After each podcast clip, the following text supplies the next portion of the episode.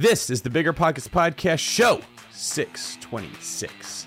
I mean, there's not a lot of difference whether you have a $200,000 single family in the Midwest, a $2 million deal in a more expensive neighborhood. You know, you still evaluate the numbers the, the same. So don't limit yourself looking at, you know, the larger deals and getting scared at participating in those even if it requires bringing in some private money. What's going on, everyone? I am David Greene, your host of the Bigger Pockets Real Estate Podcast, here today with my fantastic co host, Rob Abasolo, where we get into an interview with the CEO of Rent to Retirement, Zach. Uh, was it Lemaster? How did he say it? Zach Lemaster. You know what's funny is when Brandon did these shows, he always messed up the last name, and now I, as the host, find myself doing the exact same thing. It's funny because when I was the co host, I always knew what it was. And as the host, I don't. Well, Zach gives us a great interview from uh, several different dynamic perspectives of real estate investing. So, Zach owns uh, investment property himself all across the country, some of it small multifamily. We get into talk about a luxury property that he actually bought in Colorado in a ski area that he is going to be renting for $5,000 a night at peak season. He also owns a turnkey company. You may have heard their name, Rent to Retirement. They are uh, familiar in the bigger pocket space. You probably heard his ads on our show. And we get into how he runs a company, how he hires, why he believes turnkey could be better for some people. Really good stuff. Rob, what was your favorite part of today's show? You know, I think it was really nice to hear his insight into turnkey properties. You know, he really kind of spoke a lot on uh, stacking your strategy and staying hyper focused because he's had a very cool trajectory in his real estate journey. He went from being an optometrist to going into wholesaling, then to residential, then to commercial, and like you said, incredibly uh, successful business owner as well. So, just really fun to always dig into those stories a little bit deeper. Absolutely. Before we bring in Zach, let's get to today's quick tip. Today's show, we talk about the W 2 mindset and how it doesn't always fit into the world that we work in, which is an entrepreneurial space, what I call the 1099 environment, where you don't have clear paths drawn out for you for an employer to walk in. You've got this huge, immersive 3D environment. You can take any path you want, and it can be very scary and unsettling when you bring a W 2 mindset into this world. So ask yourself in what ways are you operating in a W 2 mindset? Ways that you may be and not know it is an a unseen expectation that other people should be telling you what to do the the thought that when something goes wrong somebody else should be having to fix it and not you the belief that you shouldn't have to do work after 5 o'clock p.m. or that during the hours of 9 to 5 you need to be working all the time. None of these are rules that are hard and fast set in stone. They are habits that we've created because we've worked in a W 2 world for so long. And if that's you, that's okay. But if you're trying to get into the world that Rob and I and Zach operate in on a daily basis, that could be holding you back. So find out somebody sit down and talk about what ways you might be experiencing a W2 mindset that's holding you back. Rob, you have anything you want to add on that topic? No, you know, I think it's always very helpful to talk to someone who's actually made the leap and mm-hmm. sort of has struggled with just going full on in the self-employed, right? You know, and I think one fun, funny enough, I always used to say that I was unemployed, and then Tony Robinson, rookie rookie uh, host, was like, "No, man, you're self-employed. Be proud of it." And I was like, "That's right, I am." So, you know, find someone, pick their brain, and learn. That's all you can really do. All right. Well, that sounds great, Rob. Remember when you had to pay to get a lead's phone number? It was like the dark ages until Deal Machine made skip tracing a thing of the past. Now, with your Deal Machine plan, you'll get unlimited access to phone numbers and contact information for no extra cost. That's right, get high quality, reliable information trusted by leading financial institutions, all fully compliant with the federal Do Not Call list. Explore over 150 data points, including age, gender, marital status, occupation, and a ton more. Trust me, this is the data you need for off market deals. With new filters, people flags, and color coded phone numbers, lead management just got a ton easier. Ready to step up your investing game? Sign up for a Deal Machine plan today and gain immediate access to this unlimited treasure trove of contact information and phone numbers. Just head to dealmachine.com/bp. Transform your lead generation and deal making strategies with Deal Machine. Sign up today and start exploring the unlimited possibilities at DealMachine.com/bp.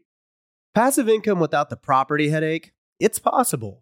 There's a way to invest passively in real estate and get monthly income without any tenants, maintenance, or property management. The Wealthy have been doing this for years, and if you're an accredited or high net worth investor, you too can collect cash flow without the headaches that come from owning rentals. How? By investing in a private real estate fund with PPR Capital Management. PPR's co founder, Dave Van Horn, wrote the book on real estate note investing for BP. But he's not just investing in notes. Dave and his team also have an extensive background in commercial real estate. And with PPR Capital Management, they're strategically investing in both notes and commercial real estate nationwide. With over half a billion dollars in assets under management, PPR has provided individuals with a steady source of truly passive income since 2007 without ever missing a payment. Check them out at investwithppr.com. Again, if you're looking to get monthly passive income from an experienced team with a strong track record, go to investwithppr.com today. This show is sponsored by Airbnb. Did you know that I turned one of my first homes into an Airbnb? It's true. And it even helped me get the extra income I needed to launch my real estate career. So if you want to try your hand at making even more income with your property, Airbnb is the place to be. Your home might be worth more than you think. Find out how much at airbnb.com/host. I'd say without any more ado, we should get into our interview with Zach. Zach Lemaster, welcome to the Bigger Pockets podcast. David, Rob, thanks for so much for having me. I'm excited to be here. Yeah, we're glad to have you too. So let's get started by asking you, what does your portfolio look like right now with uh, real estate and business? Absolutely, this is kind of an ever-evolving, uh, you know, scenario. But uh, today, what we're looking at, we mainly have transitioned to owning a lot of commercial retail space. That's the majority of our, our personal holdings. So we have uh, 30 commercial spaces or doors, I guess, that's um, spread out across seven doors. We have 29 residential uh, units. Two of those are single family in Canada that we own. My wife's Canadian. Majority are here in, in multiple states. We have a couple duplexes, one fourplex in that. We have one very unique uh, large short term rental, and we have 18 build to rents. Uh, those are all single family. Awesome. And then what about from the business side?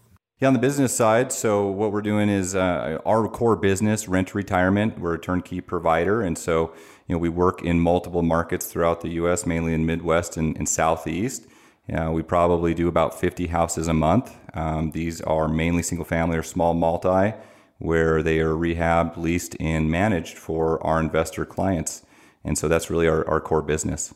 Sweet. So you've got your wealth in real estate, you make your money in business in real estate. You are like us, a real estate nerd. So, how did you get started in this whole space? Yeah, and I think real quick to your point, David, it, it's interesting as we, um, you know, we interview a lot of people that are really successful in, in real estate and other businesses. There's there's so many people that make money outside of real estate in other avenues and put it into real estate, and there's so many people that you know flip houses but don't hold houses. I always thought that was a very interesting thing. But uh, going back to our story, so I'll try to keep this somewhat short for you. Um, we have a background in healthcare, I guess. My wife and I are optometrists by education. We met in school in Oregon. I think I, I initially got interested in real estate investing, as many people did, reading just Robert Kiyosaki, you know, Rich Dad, Poor Dad. That really stuck with me just in the mindset. I continued to always educate myself about you know different different aspects of real estate. Although it took many years to actually take our, our first step into investing. So we we went to school in Oregon. I was on a scholarship with the Air Force after uh, professional school. So I went in as an Air Force captain for five years practicing optometry there. That's where we started investing in real estate. My first house was a house hack duplex. Used a VA loan to purchase that. Excellent loan. We kept that house as a rental for many years. Continued to move out of that and scale up over time one thing I always tell people is every single year since that first duplex, which is over 10 years at this point, we've bought more and more real estate every single year. And that has really allowed us to scale our portfolio where we're at today. That's just an internal goal we've set just with that scalability mindset. Um, one other thing we did early on was wholesaling. We, we started to explore wholesaling. We thought was a an interesting way to just basically use a side hustle to make money in real estate and was, I guess, rather low risk, at least initially. Uh, as many people have done, I paid a large amount, $25,000 for a course. Uh, money I didn't have at the time, just coming out of school. And so we put it on a credit card. I was very nervous about that. Couldn't sleep, you know, worried about losing the money. I brought in a partner that uh, ended up paying 50% of that and helping us, um, you know, get started with wholesaling.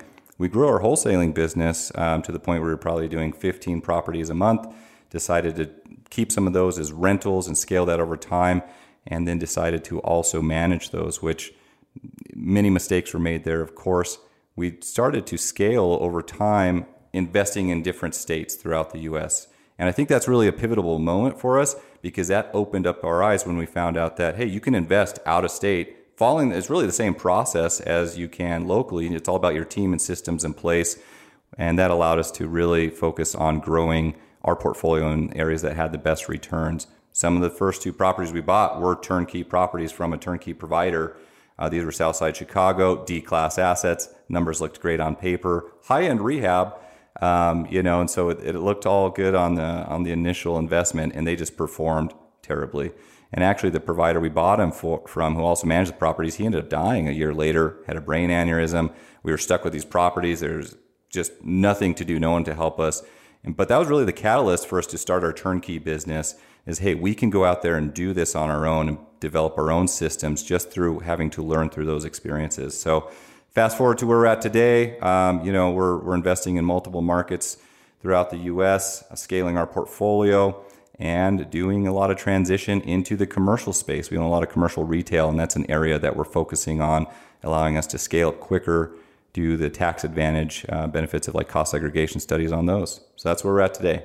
So I kind of want to like jump back just a hair here, and I wanted to ask you. Well, I mean, you kind of mentioned you spent twenty five thousand dollars on a course and you split it with a partner. A lot of people do this. Um, my question to you is: when you're getting started, do you feel like the success that you had, kind of uh, the, the boost that you had from this course, did it come from the fact that you just spent money on it and you said, "I am financially committed to this thing now, so I'm going to do it," or did the success come from the knowledge that you got from it? Like i'm always kind of curious to hear because it's always i think it's like 50-50 for a lot of people. Robbie you hit the nail on the head. That's it was 100% the financial commitment. It's like oh crap i better do something because i just dropped this amount of money that i don't actually have. Sure the course had some educational stuff. You had a little bit of coaching. They reviewed some contracts with us. The reality is all that stuff was available online for free or just you know networking with the right people but it's definitely the financial motivation behind it I don't think that's necessary, you know, but but definitely it's you know going to light a fire under you to make sure that uh, you do something in that scenario. That's what happened to us. For sure. And so when you were first like kind of getting started, just so I understand the timeline, I know you said you you were into the optometry industry. Was that what really sort of fueled your I don't know, like the initial capital to get into this or, you know, how did how did that work out when you were first getting started or were you using the money from wholesaling to really fund the purchase of all your residential properties? Yeah, it was a combination. I mean, we were also in, in debt. We had uh, you know six figure student uh, student debt, so that was a little bit of a burden. Uh, of course, uh, having the VA loan allowed us to purchase that first property with no money down. That's an excellent loan structure. Um, but actually, wholesaling rather quickly became uh, the, the main method to fund a lot of the rentals that we were holding. Wholesaling was key for us because it allowed us to evaluate deals, learn how to find and evaluate deals. And that, I guess, was crucial in allowing us to evaluate how to take on deals that we were going to buy and hold. But that was a great side hustle, I guess, that allowed us to build capital uh, much quicker than we would just in our typical, you know, profession. Are you still in that? You know, I guess it's it's a little bit more of a uh, of a front hustle at this point. But are you still in that world, or did you sort of move on once you kind of built your your backlog of capital and everything like that? You mean in the healthcare setting? No, no, in the wholesaling setting, like do you still execute that side of it at all or are you just now fully into like the other niches that you discussed earlier? Yeah, wholesaling is always a, a, an exit strategy that's a potential. If there's a deal that we're not going to take on, we're going to sell it to another rehabber. Um, so, I mean, that is something we, we've definitely done, but it's not the core business. Uh, really, now we buy a lot from wholesalers um, to actually, you know, take on that we're going to add to our own portfolio. Um, so it's it's something that's not a main focus, but definitely, I think it's it's just a, an exit strategy uh, that to be aware of. Totally, yeah, and I I guess it's very rare that we have someone in your position here where you do have a really great business and you also have an amazing real estate empire.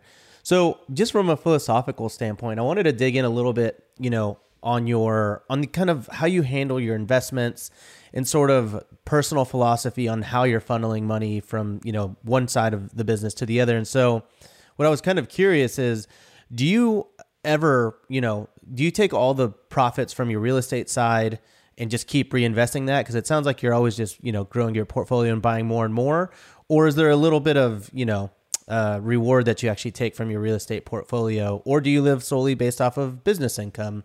I mean, we live. Um, we don't live huge, lavish lifestyles by any means. It doesn't take much to, you know, replace the the income that we we have today. But I mean, when we started to earn significant income through our, our business, the tax burden was uh, painfully real.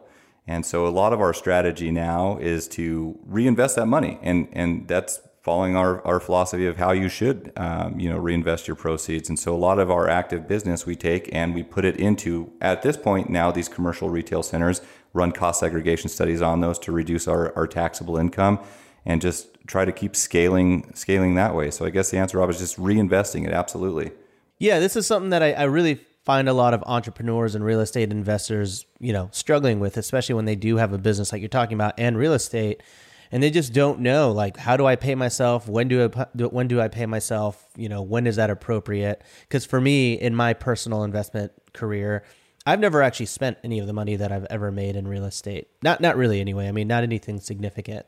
I've always taken the profits that I've had and I've just dumped it back into the portfolio to just keep it growing.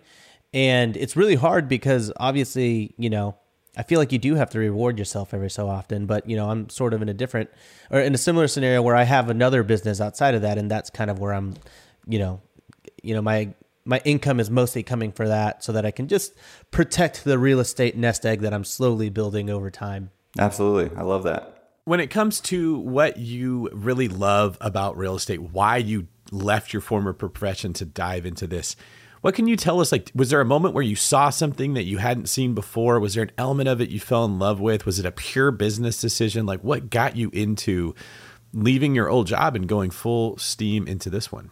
I think probably the moment um, that we were just like, hey, we got to go full bore into this. This makes complete sense. Is a simple fact that real estate, it's not time associated.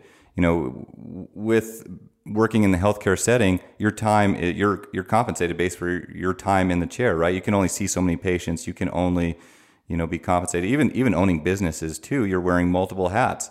Um, and a lot of a lot of healthcare professionals are not great business owners. Um, but just the, the the ability to create income streams where you are growing your net worth and providing consistent passive income, whether you're actually working or not I mean, once we kind of saw the writing on the wall with that, David, that was very much like, hey, we got to go all in. Um, we've we've seen a, a successful business model. We have a proven track record. It was an emotional change, though, too. There was a lot of people like, hey, you spent eight years of college going to school for this profession. What what are you doing? Um, so, I mean, there's a little bit of that, and it was an emotional th- change, but I the best decision we made, absolutely.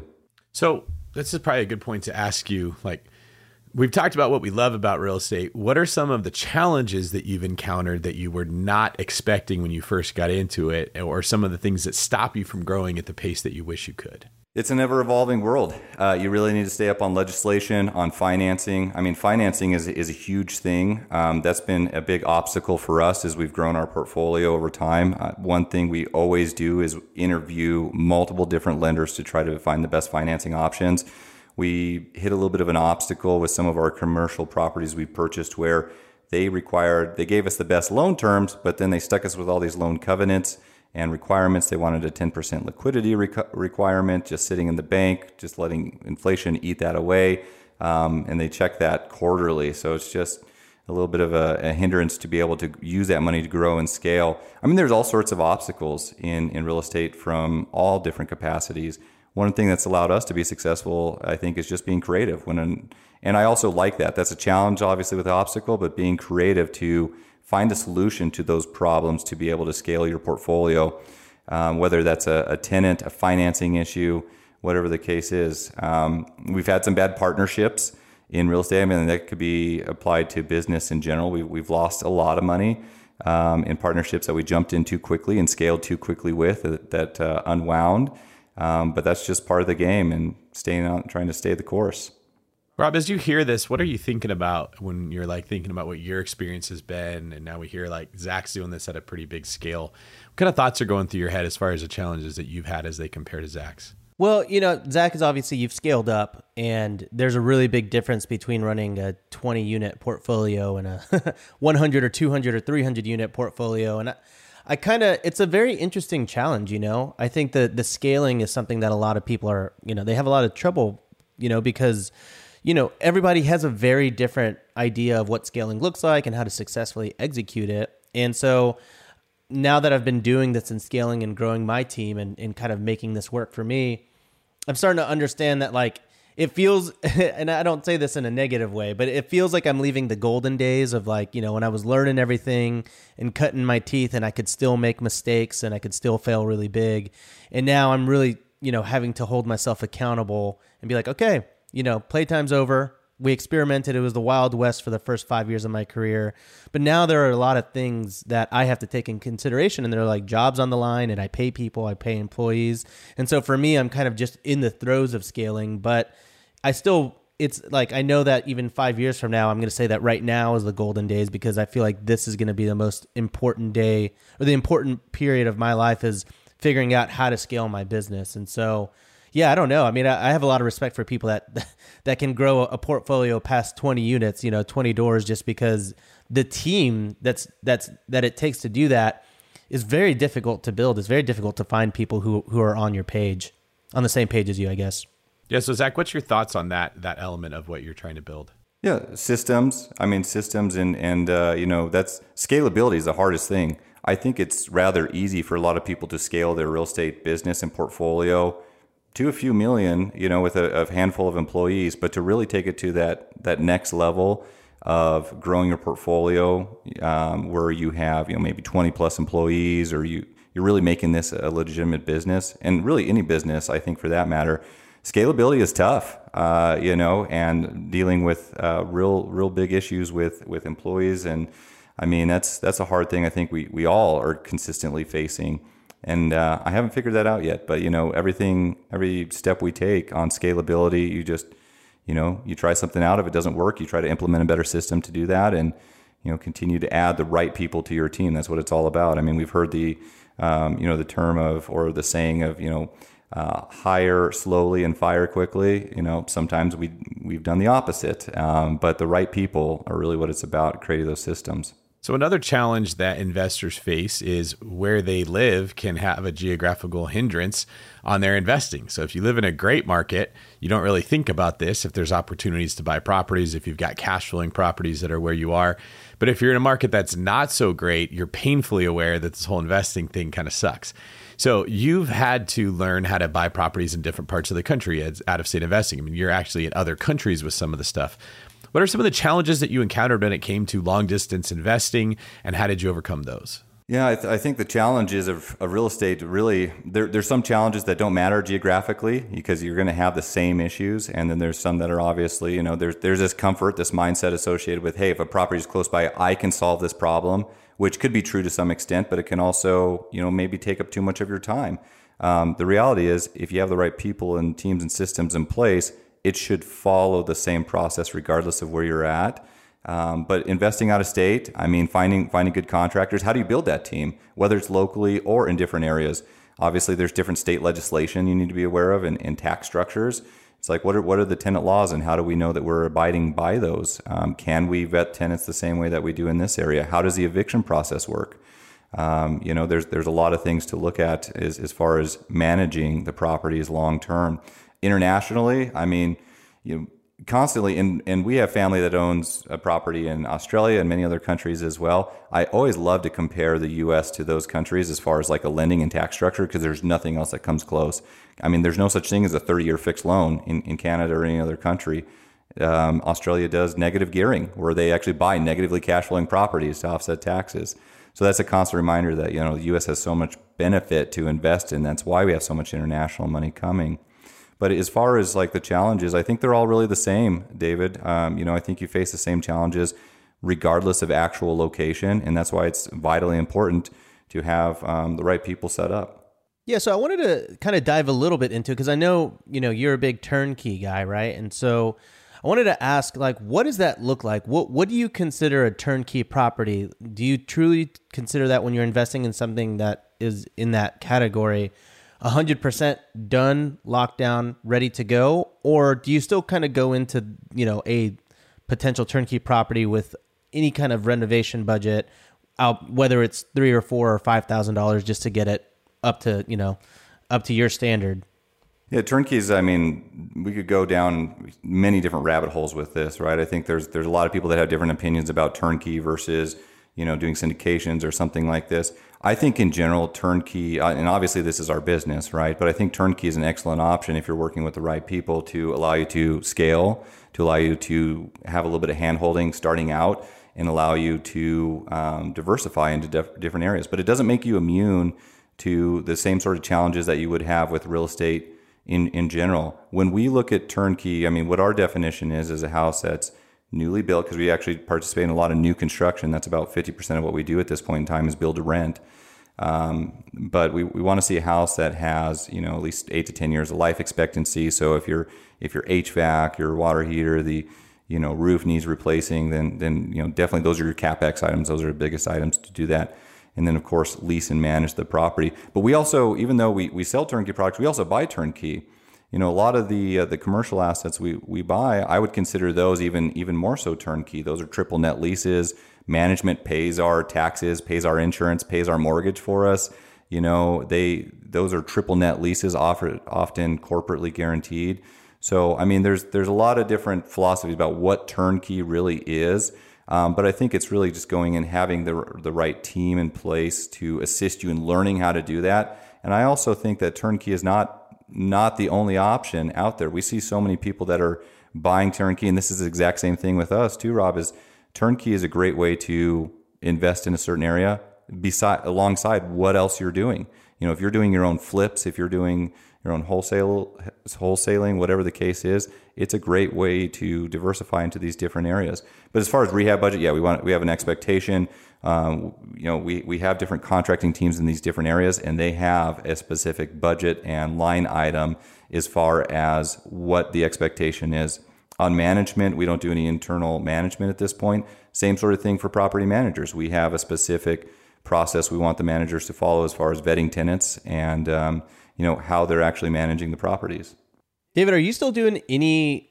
Uh, are are you buying any turnkey these days? Because I know obviously you're the value add guy right here, Sir BRRRR, and I know that obviously that has been a very big component of your career. But obviously, I know that you're a very busy and a very successful real estate entrepreneur. So as you kind of uh, you know grow in your business, I know that your time is more limited. Does that mean that you're typically looking for more turnkey stuff at this point? Or are you still kind of in the value add space? Um, I think that that's a really good question here. Um, I, my heart is in the value add space, but depending on what I have going on at any given time, I've had to be humble enough to admit if I take on this project, like there one pop into mind right now, a property I have under contract in Savannah, Georgia, that is um, in the historic district. It's coming with short-term rental permits. There's a lot I really liked about it, but in the inspection, it's got some significant issues. Like needs to be torn down to the studs at some point. Needs a complete new roof. And I was thinking, you know, if I'm honest with myself, if I buy this thing right now, I am never going to manage that rehab. I'm not going to know what's going on. I don't have a person in place that I trust that could manage the rehab that's the wrong move for me, even though it's got a ton of value add potential. I won't be able to execute on that. Um, and I'm probably more geared towards when we say turnkey in the short term rental space, is what I'm looking at. I need something that is coming furnished, doesn't need a whole lot of work, uh, out the box is good to go. And I recognize I'm not getting the built in equity I used to have, but I'm not going to be bleeding trying to find how am I going to get furniture brought into this place at when we are having the supply chain shortages, and how am I going to get a contractor in one of these really hot markets where it's very difficult to find them. It's going to be 90 to 120 days before someone even starts the project. Then I got to sit in the permit line that's going to be really long because everybody else is doing the same thing. So it is a balancing act that you're constantly having to go through. And uh, at times, the turnkey option is definitely better for me. Um, but the, there could be a moment where everything's running great with the businesses. I've got good hires in place. People are doing good, and I'm, I'm like, hey, this is the opportunity to go to go take on a bigger project. David, I think that's a crucial point. Just being realistic with what what your capacity is right at this point in time. And if you're if you're looking for if your time is limited based on other things that you're doing in your business or building your portfolio, um, I think a lot of people are looking for, you know, they may get distracted with, uh, you know, if, if you don't have the time to dedicate to a deal, then you're not going to perform on it the to the best of your ability.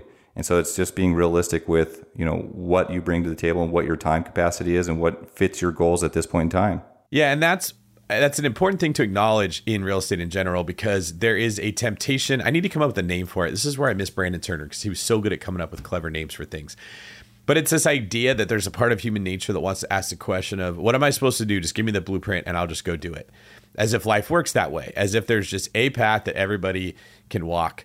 And that isn't the way that this goes. There are many paths, and depending on your skill set, your time, your goals, they're all going to be different. And part of, I believe at least, part of being good at real estate is knowing yourself well enough to know what type of properties that you should be getting into and where your time is better spent. Like I think that's one of the reasons that I went out and I built businesses and built teams instead of just focusing on buying a whole bunch of smaller properties is I had a skill set where I like leading people and I'm sort of a, a visionary, whereas somebody else like that's not what they're good at. They're really good at bookkeeping, and so they just need to be running syndications and buying uh, multifamily properties. And it's it's both frustrating when you're new trying to figure it out, but it's beautiful when you're experienced because all of a sudden the the tree like explodes into branches and you have all of these different ways that you can walk in that makes your job more fun. And I know, Zach, one of the things that you believe in is this concept of strategy stacking. It's, hey, you're good at this asset class. What's the next asset class that you can bring in that will sort of complement what you already got going on? Can you can you share um, what that strategy is and how you've worked it into your business? Yeah, absolutely. And I think so many people, especially starting out, David, have uh, they get the shiny object syndrome, right? And it's like, oh, I want to do this, I want to do this, and that's a beautiful thing about real estate. There's so many different ways that you can make money investing in real estate and be successful, but you can't start with all of them at once. And so you need to stay hyper focused on what makes sense for you and then just understand that as you continue your journey, real estate investing is a lifelong journey, that there's going to be multiple different ways that you can learn about and participate in. That's exactly how our business and our personal investing has grown over time. We bought our first duplex and, you know, the next year decided to buy two more duplexes and continued to scale over time. We tried wholesaling. That was a lot more work than we initially anticipated, but that allowed us to learn how to evaluate deals guess what? We wanted to decide to keep some of those deals because we really like the idea of long term holding. When, then we started to build this this business and be successful with that, investing in different areas. Started to make more money. What do we do with that money? We got to put it back into real estate. We didn't want to own, you know, 500 single family houses. I think I heard you refer to your portfolio as like herding cats at some point in time, you know, and that's that's very much the case. I I love single family, but only to a certain degree. And so we needed a place to scale quicker and larger deals, takes those tax benefits. And um, there's all sorts of different strategies to invest in real estate. And that's the beautiful thing is you can be successful in multiple at once, but you got to stay hyper focused with one strategy at that particular point in time, learn it, succeed at it and grow over time. Yeah, so when you're entering a new strategy, I guess because it, it seems like you so like looking at your portfolio, you did wholesaling, residential, now a little bit of commercial you've succeeded at it is it a matter of oh i feel like i've succeeded at this. Time to try something new or do you think of it as more like i need to master this strategy before i move on what's your mindset there? Yeah i wish i could tell you that i have this this clear action plan uh, rob but it's it's more or less you know learning about a new strategy being intrigued by it because if, if you're interested if you're passionate about it and you're interested in a strategy then you're obviously going to migrate towards that more and, and want to learn about that and take it on. I've I've always been attracted to the idea of commercial in general, just because it's you know longer term leases. Now there's a lot of risk and volatility with that as well. Um, make no mistake about that aspect of it. Single family and, and residential, I think, is just your bread and butter, solid way to build wealth, at least initially. But um, that's been something I've always been interested in just to be really passive and have these long-term leases in place. So we we decided we wanted to invest in commercial well probably five to six years before we even bought our first one. Um, but it was just you know talking with the right people, learning about that. But the next when we hear about different strategies, and this applies to the tax side too, when we learned about cost segregations and investing in opportunity zones and things like this, my mind was blowing because I was like, there's really ways to completely, you know, reduce your taxable liability if you're in and invest in real estate doing the same things we are already doing. We love real estate for all these reasons, you know. So it's learning about it and you know just continuing down that path until the next thing comes up. So, what are some practical examples that you can think of where the average listener can sort of let's let's say somebody starts on the multi the small multifamily path. I think that's probably the most common way everyone gets started. Rob, you were part of the Pokemon generation, so it was like was Pikachu the, the first Pokemon everybody gets? Uh, no, you usually you usually choose between Bulbasaur, uh, Charmander, or um, Squirtle. Okay, so that real estate's just like that. it's the same thing. It's you've got the small multifamily road, maybe that's Bulbasaur.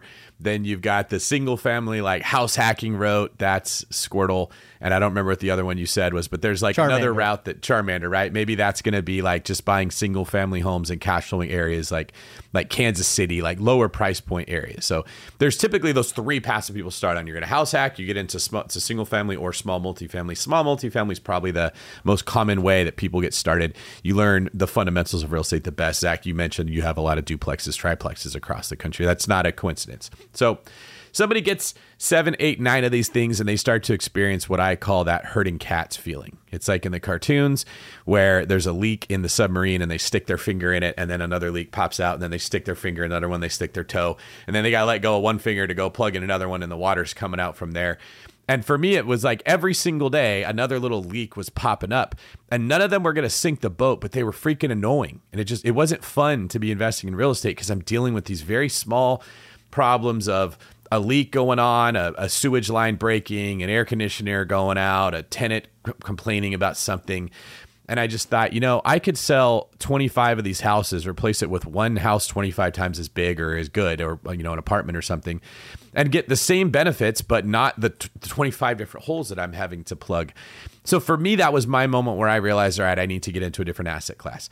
Can you, I guess what I'm getting at here is, can you share some practical examples of what a listener who's got seven or eight small multifamily properties that's ready to get another stack added onto what they're doing, some possible scenarios that would work for them? Yeah, absolutely. I think that's really what a lot of people think about when they're trying to achieve financial independence or, or significant passive income is, is how do I scale up into some of these larger type of deals?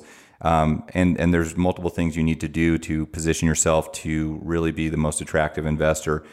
Biggest thing is on the financing side. I, I think that's why starting out with single family, small multifamily puts you not only does it give you the experience investing in real estate, but it also positions yourself in the best financing position. When a commercial type of lender, whether we're talking commercial, retail, office, industrial, multifamily, when they're evaluating you as a borrower, they're going to look at your track record and your performance. Most people are not jumping right into real estate, buying a 50 unit apartment complex. I think it's a great way to scale up over time and, and also show the bank that, hey, I can be a successful investor um, buying and holding these properties and running them successfully. And that's going to dramatically change the type of lending that you can accomplish. Um, you know, be, having that experience um, gives you the confidence as well to look at larger scale deals and just changing your mindset about that. But I think financing is the biggest thing to really look at. Make sure you're having a successful portfolio. Other than that, I mean, there's not a lot of difference whether you have a $200,000 single family in the Midwest, a $2 million deal in a more expensive neighborhood. You know, you still evaluate the numbers the, the, the same. So don't limit yourself looking at, you know, the larger deals and getting scared at participating in those, even if it requires bringing in some private money. Uh, practical examples, though, I mean, running a running a business successfully with those smaller rentals, that's that's huge, um, and also scaling your team over time. As I mentioned on the managerial side, your management uh, and David, did you have management on? Um, I mean, you weren't doing your own management, right? You had employee management. It was still this herding cats feeling, even though you had management. Yeah, even with the managers that were in place, I they still had come to me and they're like, "What do you want to do with this? What do you want to do with that?" And it was, well, our, the bid that you got. Like I remember one of them, there was a sewage line that broke underneath one of the properties, and they came back with a bid for forty six thousand dollars to fix it. And I remember thinking, like, I mean, I wouldn't let a house go to foreclosure, but that would make more sense than what they were wanting me to spend on this. So I said, All right, well, who did you talk to? They gave me the name of the company. And I said, Did you send anyone else out? No. Would you like us to? And I was like, Oh, like I've, I've told this. Here's a side note property management companies go through staff so fast that you can tell someone this is what I want. And they probably hired three people since the last time you spoke to them. And that person has no idea what you had said to the first one. So you're always reiterating these instructions. And we sent somebody else out, and he said, "Oh, I can fix this for twenty seven hundred dollars." They, they ran a scope through line and figured out where the problem was. Whereas the initial bid was they were just going to rip out the entire like floor of the home to to try to find where the leak was. And I just remember thinking I could have easily just replied, yes, fix it, and threw $46,000 at a $2,700 problem. And that was with property managers. So my issue was more I needed to hire a person that could manage your property managers. And I wasn't able, that's been a very difficult thing to find. So, practical examples from that, and I agree with you 100%, is yes, knowing how to manage your managers. If you need to hire an asset manager at some point in time, it's it's worth doing that because they will also allow you to be more successful and more passive. But I mean, even in that scenario, right, with with your property managers, even if they took care of the issue, which clearly in your case they didn't, um, because they just gave you the first most expensive quote um, and left it at that. But even if they take care of everything and you're just hearing about it, that's just so much noise, you know, and it, and it distracts your mindset from what's actually. And that could be a super successful property that you you know sell and have huge appreciation in the future but there's so many of those issues that are distracting you from being able to focus on your business. So yeah focusing on uh, how to manage the manager how to find and vet good managers and how do you solve individual problems when they come up? Sometimes it takes getting on the phone and calling those contractors and being creative and finding the right people to actually solve those problems. It's the same type of issues. Single family house lar- it's just maybe a larger scale issue but solving those problems is probably one of the the um, best skill sets you can have in learning how to follow through with that. I'm curious, David. what was that? Pro, like, what was that job title? Was it property manager, property manager, kind of, or was it property manager, comma property manager? So that is another issue I run into in business where, like, your staff is always asking for a title or a job description. There's this like I need to know what's my title, what's my job description. I'm like, well, I'm hiring you to do all the stuff that I don't want to do. And there's a lot of different things. So I don't know that I could possibly come up with every possible thing that could come up, but can I just trust that if you have to send an email out through MailChimp, you could do that? Like, do I need to include that in your job description? So I, I think that I, I, don't even think I called him an asset manager because every time I put something out for that, I got people that wanted, a, you know, $200,000 a year. But basically, what they had to do was sit in front of the email that all of the property managers would send the statements and their repair requests to and handle the emails that came in with some degree of common sense. And if you ran into a big problem, no, I need to go bring this in front of David and kind of learn from what he did and fix it. So I, I learned quickly that giving the title asset manager was not a good idea because it was like, oh, well, I'm an asset manager for this huge corporation and they pay me 250000 a year. so I'll, I'll come work for you. And I'm like, no, this is only like like three hours a week of work that I actually need done. Yeah, I just sent out a, a very, I sent out an email yesterday that was like eight roles and I put in the email that, you know, each role would require like one to two hours a month. You know, it wasn't anything. It was like it. It was to help like the people in my program. I'm trying to like expand the capabilities of it, but I had a lot of people that reached out and they were like, "Oh, I want X amount and X amount." I was like, "Oh, no, no, no." As per my email, this it's like two hours a week, maybe. You know, it's not it's not a lot. So I think that's probably pretty common. Well, no one's going to care as much as you care, you know, about your properties. And so, how, how do you make that hire? You know, um, how do you make someone? How do you find someone that can make those executive decisions for your portfolio? Uh, it's tough, but if you find a good property manager, which that's a tough that's a tough job, right? I mean, that's a tough business. It's really like you, you have mad owners and you have mad tenants, and you're just in the middle of it. Um, you know, but there are good ones out there uh, that can usually, if you give them good direction, handle the majority of, of the issues. Yeah, I would say to the people listening, if they're trying to figure out how do I kind of get into the next step, I really believe, and Zach, I'm, I'm curious if you would support this and you as well, Rob. A big hindrance to people being successful in our world, which I'm going to call the 1099 world because it's just you're responsible for your own success here, is they bring a W 2 mindset into it. They're expecting structure and rigid rules and a nine to five schedule and all these things that we've been conditioned to expect from grade school into the workplace to where it just like we almost have a, a moral system set up around you shouldn't have to work past five or like weekends you should have off. And if you're asked to do something outside of that, it feels like you're being taken advantage of, even if you sit in the office and do nothing for seven out of the eight hours you're getting paid for right? So when somebody comes into our world with those expectations, it's very difficult to adapt to something like you could have a problem in a short-term rental. Like uh, let's say that there's a mouse running around inside there at nine o'clock at night and the tenant isn't looking at it like oh i'm bothering the person but there. I want this mouse out of this house and you don't want a bad review. So the right thing to do is to jump in and fix it um, if people could have that flexibility with understanding that you're getting paid to solve problems and they can pop up at any given time, but there's benefits to this as well.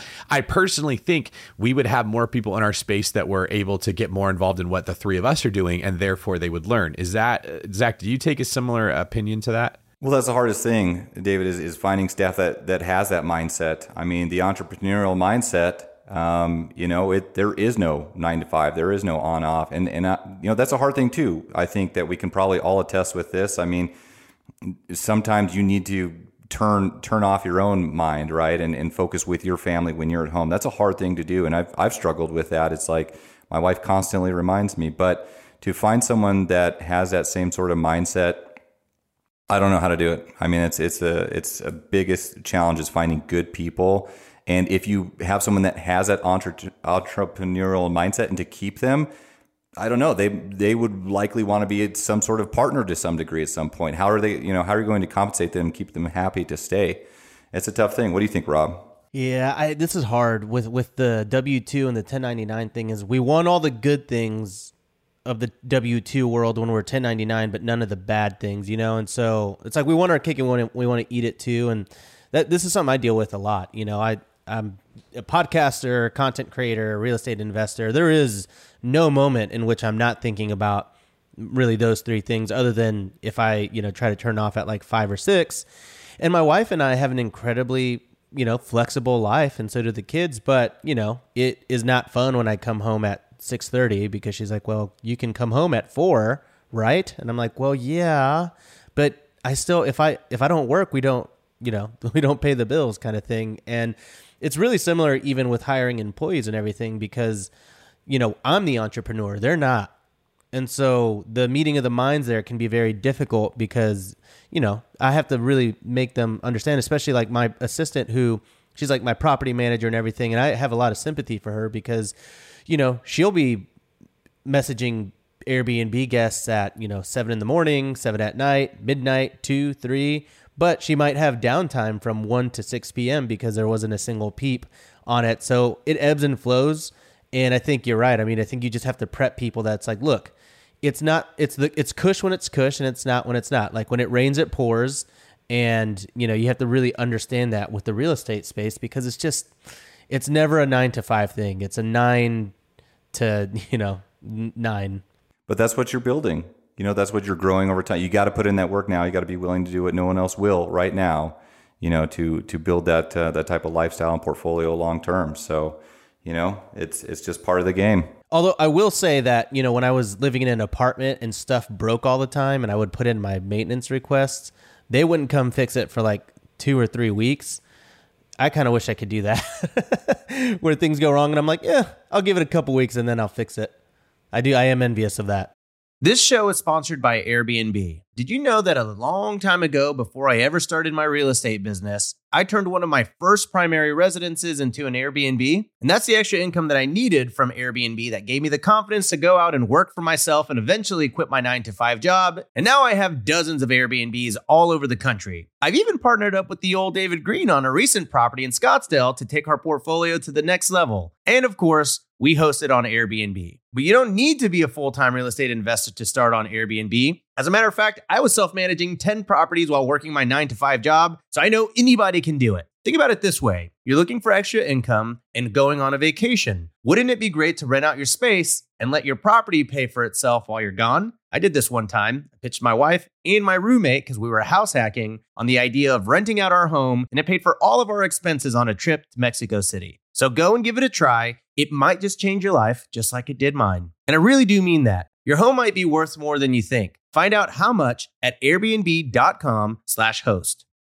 Finding rental property insurance has been a headache for the past few years. You know the feeling. You're scrambling, calling 20 different insurance agencies in a dozen different cities, struggling to protect your portfolio at the right cost. But I'm going to tell you a little secret that'll change everything. Veteran investors don't go through the everyday insurance companies. They just use NREIG. NREIG, that's N R E I G provides insurance solely for real estate investors. They've built the largest insurance program in the country for residential tenant occupied, vacant, and renovation properties. The best part? You can put all your properties on one insurance schedule and one monthly bill. And you can add, change, or remove properties without having to cancel one policy and purchase another. They insure properties from single family rentals up to 20 unit multifamily dwellings, vacation rentals, mobile homes, condos, and more. Trade catchy jingles for cash flow with insurance made for investors. Visit nreig.com slash bppod to request a proposal. N-R-E-I-G dot com slash bppod.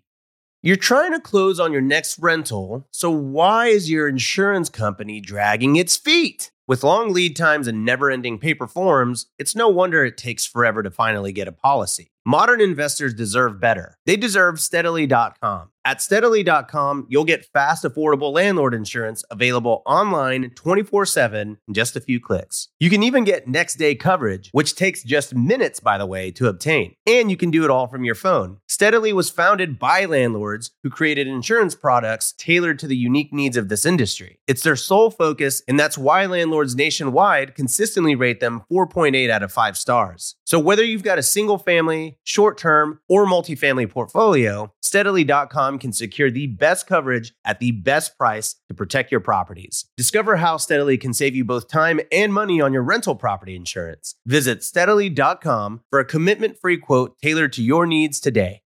Remember when you had to pay to get a lead's phone number? It was like the dark ages until DealMachine made skip tracing a thing of the past. Now, with your DealMachine plan, you'll get unlimited access to phone numbers and contact information for no extra cost. That's right, get high quality, reliable information trusted by leading financial institutions, all fully compliant with the federal Do Not Call list. Explore over 150 data points, including age, gender, marital status, occupation, and a ton more. Trust me, this is the data you need for off market deals. With new filters, people flags, and color coded phone numbers, lead management just got a ton easier. Ready to step up your investing game? Sign up for a DealMachine plan today and gain immediate access to this unlimited treasure trove of contact information and phone numbers. Just head to dealmachine.com slash BP. Transform your lead generation and deal making strategies with DealMachine. Sign up today and start exploring the unlimited possibilities at dealmachine.com/bp. All right, the next segment of our show is the Deal Deep Dive. In this segment of the show, we are going to dive deep into one of our guest specific deals to see how it turned out, how they found it, and a bunch of other juicy details. Remember that you can do more deals yourself with the help of BiggerPockets tools and resources, so be sure to check those out. So, question number one is what kind of deal is this? So the one we're going to be talking about today is right up Rob's alley. This is a um, luxury short-term rental out in the mountains in uh, Keystone, Colorado. We actually found it um, basically just through broker relationships. It was listed and poorly marketed, and uh, then just became a stagnant listing. Okay, and how much was the deal? So it was it was listed at um, 4.8 million, and that was far over list price, uh, far, far over market value. Of course, Zillow has it at like five five. Um, you know, and I think that they were they were going off of that as, as kind of their their pricing structure. But no one, there had been zero activity on it, no bids, anything, um, and it was listed by a, a broker that wasn't really. Uh, I think checked in and you know was um, maybe on the ski mountain more than they were answering their phone. So um, that's what it was listed at. Mm-hmm. Okay, and then how did you end up negotiating it to get it in contract? So we looked at it, and we don't have a lot of short term. I mean, we have limited short term space, and so this was a, really a big learning lesson for us is evaluating it, looking at areas for uh, value add. So. Um, this is something we looked at is hey obviously we need this the numbers to make sense be positive cash flow we evaluate all these deals even if they don't make sense on the surface um, just to see what kind of opportunity there is there so what we did is we, we basically gave them an offer. We saw that this is a stagnant listing, um, no activity, and so we just put an offer in. Um, our initial offer was three million, and so that was significantly less than than what they, and especially in today's market, you know, they told us. To, well, they didn't even respond. Right? That's just insulting. And so um, that's that's what we did. We threw it out at, at three million. We heard back from them later. I think it was three months later. Still no activity on it. And it's a unique house too. It's like nine thousand square foot um, eight bedroom, 11 bath. Um, you know, just a very large, unique house. I don't think a lot of people wanted to take on either. And we ended up uh, going under contract at, at 3 2 ultimately. Sounds very very familiar to a deal that me and David just did. Uh, how did you fund it? So we actually used a second home loan uh, for this property, and this will be a good, I mean, good learning lesson just on the financing side to look at what different financing options are out there because of the price point on it. Um, we were told by probably 20 different lenders that no way can you do a second home loan with 90% loan to value. This is jumbo. Um, you know, they you're going to have, uh, you know, this is above our underwriting uh, criteria that we would allow for. And so most lenders were quoting, I think it was like a 60 to 70% loan to value on it. They also didn't know how to value the property. They're like, well, why are you buying it below market value? And, you know, what's wrong with it? Um, so we actually ended up finding a credit union locally that had, had done some um, financing for us commercially in the past.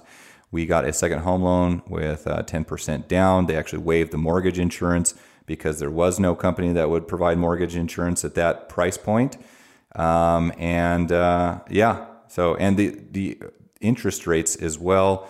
Um, we almost used an ARM product on that just because interest rates were a little bit more volatile at, at this point in time. Um, ARM products were still, I mean, we got, I think I got an ARM quote at 3.75, but we ended up getting a uh, long term fixed product at 4.25 on it. That's the interesting thing, too. Some of those larger loans and on the commercial space, you can actually get a lower interest rate than, I mean, those interest rates have less volatility sometimes than your, your single family. When was this again, just so that I know? Yeah, so we, we just acquired this earlier this year. Okay. Yeah, because we just closed our our three point two five million dollar uh, house at I think six and a half or no six point two five. So just a little bit over yours. Yeah, and that's a tough thing. We were getting a lot of quotes at. Um, uh, so this was obviously you know a couple months ago. Interest rates were definitely different than than right now. Um, but still, we were still. I mean, we're still seeing some quotes on again ARM products below that four four percent. Um, you know, and and it's just I think finding the right credit unions and banks to explore with. So what did you end up doing with this deal? So this is a short-term rental. I mean, it was um, there's not a huge value add as far as renovation. It was built in 2001, so it is it is dated, and we'll we'll put some renovation into it over time. But really, the opportunity with this one is the property manager, which was also the li- the listing broker on it. So you know you can kind of imagine how that property was run. Um, it's large enough where it's a, a, win, a wedding venue in the summer as well as like corporate space. Um, some so that actually has quite a bit of activity in the summer, but they they kept the rental at I think it's seventeen hundred dollars a night throughout the entire year. Um, I mean, I think that's probably rule 101 with short-term rentals is having dynamic rents, especially in peak season, ski you know ski season. That that property is projected to rent out between four to five thousand dollars a night in uh, in peak season, and she was still renting it out at seventeen hundred dollars a night. Now she kept it rented for three hundred and forty nights last year. Um, but obviously, you know, there's there's much more upside potential. So that's our use of it is is obviously going to keep the uh, the short term space, probably do a little bit of value add uh, just in the renovations, but also increase that income significantly. Well, what I guess we sort of talked about the outcome. Is there any any other specific outcome that that came out of that, or we're still kind of figuring out exactly where you're going to net out, right? Yeah, this is a new deal for us, so we'll, we'll look at it and see how it performs over time. Uh, we're excited about it. If, if there's a huge equity position, maybe we'll do something with that or, or look at 1031ing in the future. But, um, you know, I, I don't know. I mean, we'll plan to use it, of course, at maybe a couple times a year when, it, when it's not rented out. But uh, we're excited to see how the path goes. And just on initial projections, I mean, they did just in using dynamic rents and not changing anything else about the property we were able to increase the income by over 30% on it.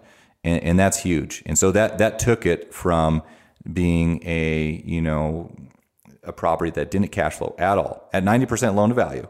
Um, we would have been losing quite a bit of money on that to actually being a positive cash flow, which has been hard to do. We've been looking in this area for short term rentals for probably three or four years now. And it's always a scenario where it's like, okay, we'll buy it if we're if we're not putting you know 30 to 40% down on it to make it cash flow it's not it's not going to cash flow. We just could not find anything. So i think the ability of finding something at this price point unique house you know undervalued rents we're just excited to see how it performs over time. Have you guys out to uh, ski in the winter? Oh yeah. Count us in. So what lessons would you say you learned from the deal? I would say, uh, well, we didn't really talk about too much of the negotiation. I, I went straight to the point of what we actually ended up acquiring the property at. There, there was a lot of tactical um, conversations throughout the process of, oh, we have this person, you know, we have some people because they knew we were interested in it. We were the only people that viewed the house, even though we gave them a low ball offer. It was, hey, we're interested. You know, we have some other people that are interested. They're putting in these offers, um, you know, and and countering us, and we just stuck to our guns the whole time. We knew the number. This wasn't an emotional buy. That's the biggest thing. Um, I think in this one, David, this, this, was not an emotional buy that you can easily get yourself into. I think, especially in the Airbnb space, if you plan to use it. Um, but we knew where our numbers were to make it make sense, and we stuck to that the entire time, and that allowed us to actually acquire it at uh, at the price that we needed it to and we we just is a waiting game but we just stuck to you know the numbers as well as exploring different financing options that's a huge thing i encourage everyone to look at at least five to ten different lenders for every deal even if you have a lender i think we so often fall into this category of hey i want to use a lender that i've been using because i feel you know loyal to them and i feel comfortable and it's easy i don't have to turn in all my docs well lenders are not created equal and they're quite dynamic as well. So if you have a good relationship with someone, absolutely explore that. But every deal is different and definitely be willing to look at different loan options out there. We had so many people that tell us that you cannot finance that at 90% loan to value. You know, we don't have mortgage insurance on it. And, uh, you know, a lot of people said that that's just not possible. So those are the biggest takeaways. Also, just looking for value. Um, and sometimes that takes some time, especially in today's market. Awesome. And lastly, who was the hero on your team for this deal? Ooh, is this is this a new question? I don't know if I've heard this one before. It is. We're throwing you a little curveball, Zach. the old All right. Uh, well, my uh, my wife's a hero. I have to give her the shout out because even though we, I I got emotionally attached to, I was willing to pay more than we should have. Um, but she was the one that really reined us back in and said, "No, just we'll, we'll, find something else. You know, you don't you don't need this. Um, you don't don't stretch this to make it work just because you've been looking for three years for something like this. If it makes sense, it does, and if it doesn't, we'll find something else. It's not a big deal. And so I, I think really that is the biggest aspect of just keeping us focused, knowing the numbers, and going through um, you know our criteria. And so definitely, um, wife is a hero on this. They always are yeah, yeah. She made me say that. By the way, she knew that we were recording this today. She's standing on the other side of the camera, like you better say it. Yeah. All right. Well, that brings us up to the last segment of our show. It is the world famous, famous four. In this segment of the show, Rob and I will ask you the same four questions we ask every guest, and we're excited to hear what your answers would be. Question number one: What is your favorite real estate book? And I don't have anything that hasn't already been said. Um, you know, there's been so many good books. A huge Kiyosaki fan, but probably for right now, uh, the millionaire real estate investor Gary Keller. Um, that that one's just huge for me, and I try to read that once a year. Section two, talking about the different uh, stages of think, buy, own, and receive a million. Uh, that's huge. Implementing systems. I mean, that's that's just an outstanding book. and encourage everyone to read it if they haven't. Great, great. Question number two: Favorite business book business for us i mean this kind of goes to what we were talking earlier about the entrepreneurial mindset so so the e-myth absolutely or e-myth revisited on this one um, with uh, michael gerber this is definitely something that I, I try to read consistently as well to remind myself to focus on the business not so much in the business i think this is a, a crucial book for anyone running a business in any capacity um, and definitely something that is just you know how to build a team focus on systems. It's an essential book. Awesome. And when you're not building a turnkey empire and a commercial empire, what are some of your hobbies? So as I mentioned to you before the show, we have a one-year-old. Uh, that that's our hobby right now. Mm-hmm. Um, you know, we're we're loving that. We used to travel quite a bit. Um, we right after we got married, we did a seven-month honeymoon and visited like 30 countries. Scuba dived a lot. We love to travel. We're excited to get back into that once the kiddos um, old enough to do that. Um, and other than that, just enjoying nature out here in beautiful Colorado. In your opinion, what sets apart successful investors from those who give up, fail, or never get started? I think I'm going to say I'm going to use three terms uh, because I believe that all of these are vitally essential for for people to be successful in real estate. First of all, they need focus. You got to stay focused on what you what path of investing you want to participate in. If you're a new investor, don't get the shiny object syndrome. Choose a path and take action and follow it But the biggest thing over time, I think, is is just staying the course. Tenacity and creativity are the two other keywords. Um, real estate has a lot of obstacles, and it's it's not easy, right? Like this takes a lot of time. This takes work. This isn't a get rich uh, quick type of scenario, and uh, it's challenging and frustrating.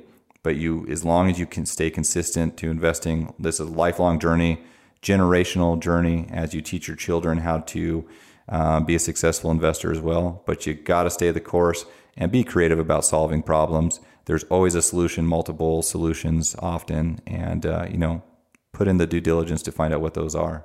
Very wise words to live by, Zach. Lastly, can you tell us where people can find out more about you? Absolutely. Our YouTube page, we're, uh, although it's a newer page, we're trying to put out as much educational information about all things real estate. So our page is just Rent to Retirement, Rent TO Retirement. They can go to our website as well. Uh, that's rent2retirement.com to learn more about you know our team, different things that we have going on. If they're interested to learn about turnkey investing in the in any of the areas that we operate in, um, that's and that's got links to all our social media accounts as well. So that's a great place to start. Rob, how about you? Well, you can find me on YouTube as well uh, on Robuilt. That's R O B U I L T. And you can also find me on Instagram at Robuilt and TikTok at Rob Builto. All right. And if you like the interview that you heard today with Zach, go check out BiggerPockets YouTube page. We have a ton of stuff. I guess it's called a channel, not a page. Tons of stuff on there. Different interviews. Uh, I'm interviewing people. Rob's got some stuff that's on there. Lots of different BiggerPockets personalities that if you want to get deeper into this world, there's plenty of content. And then be sure to check out biggerpockets.com slash podcasts, where you can see the other podcasts that we've got for you to listen to on specific topics. If you want to follow me specifically, I am David Greene24 on Instagram and everywhere else. Zach, this has been fantastic. We really appreciate you being here with us and sharing your information. Is there any last words that you'd like to leave with our audience before we let you go? Go out and take action. It's a crazy world right now. You know, high inflation, more interest rates are crazy, competitive markets. There's still deals to be had, and people are still being very successful in real estate. Don't let that stop you. Educate yourself and take action. It's been fun, guys. Thank you so much. Awesome. We'll let you get out of here. This is David Greene for Rob Power Quaff Abasolo signing off.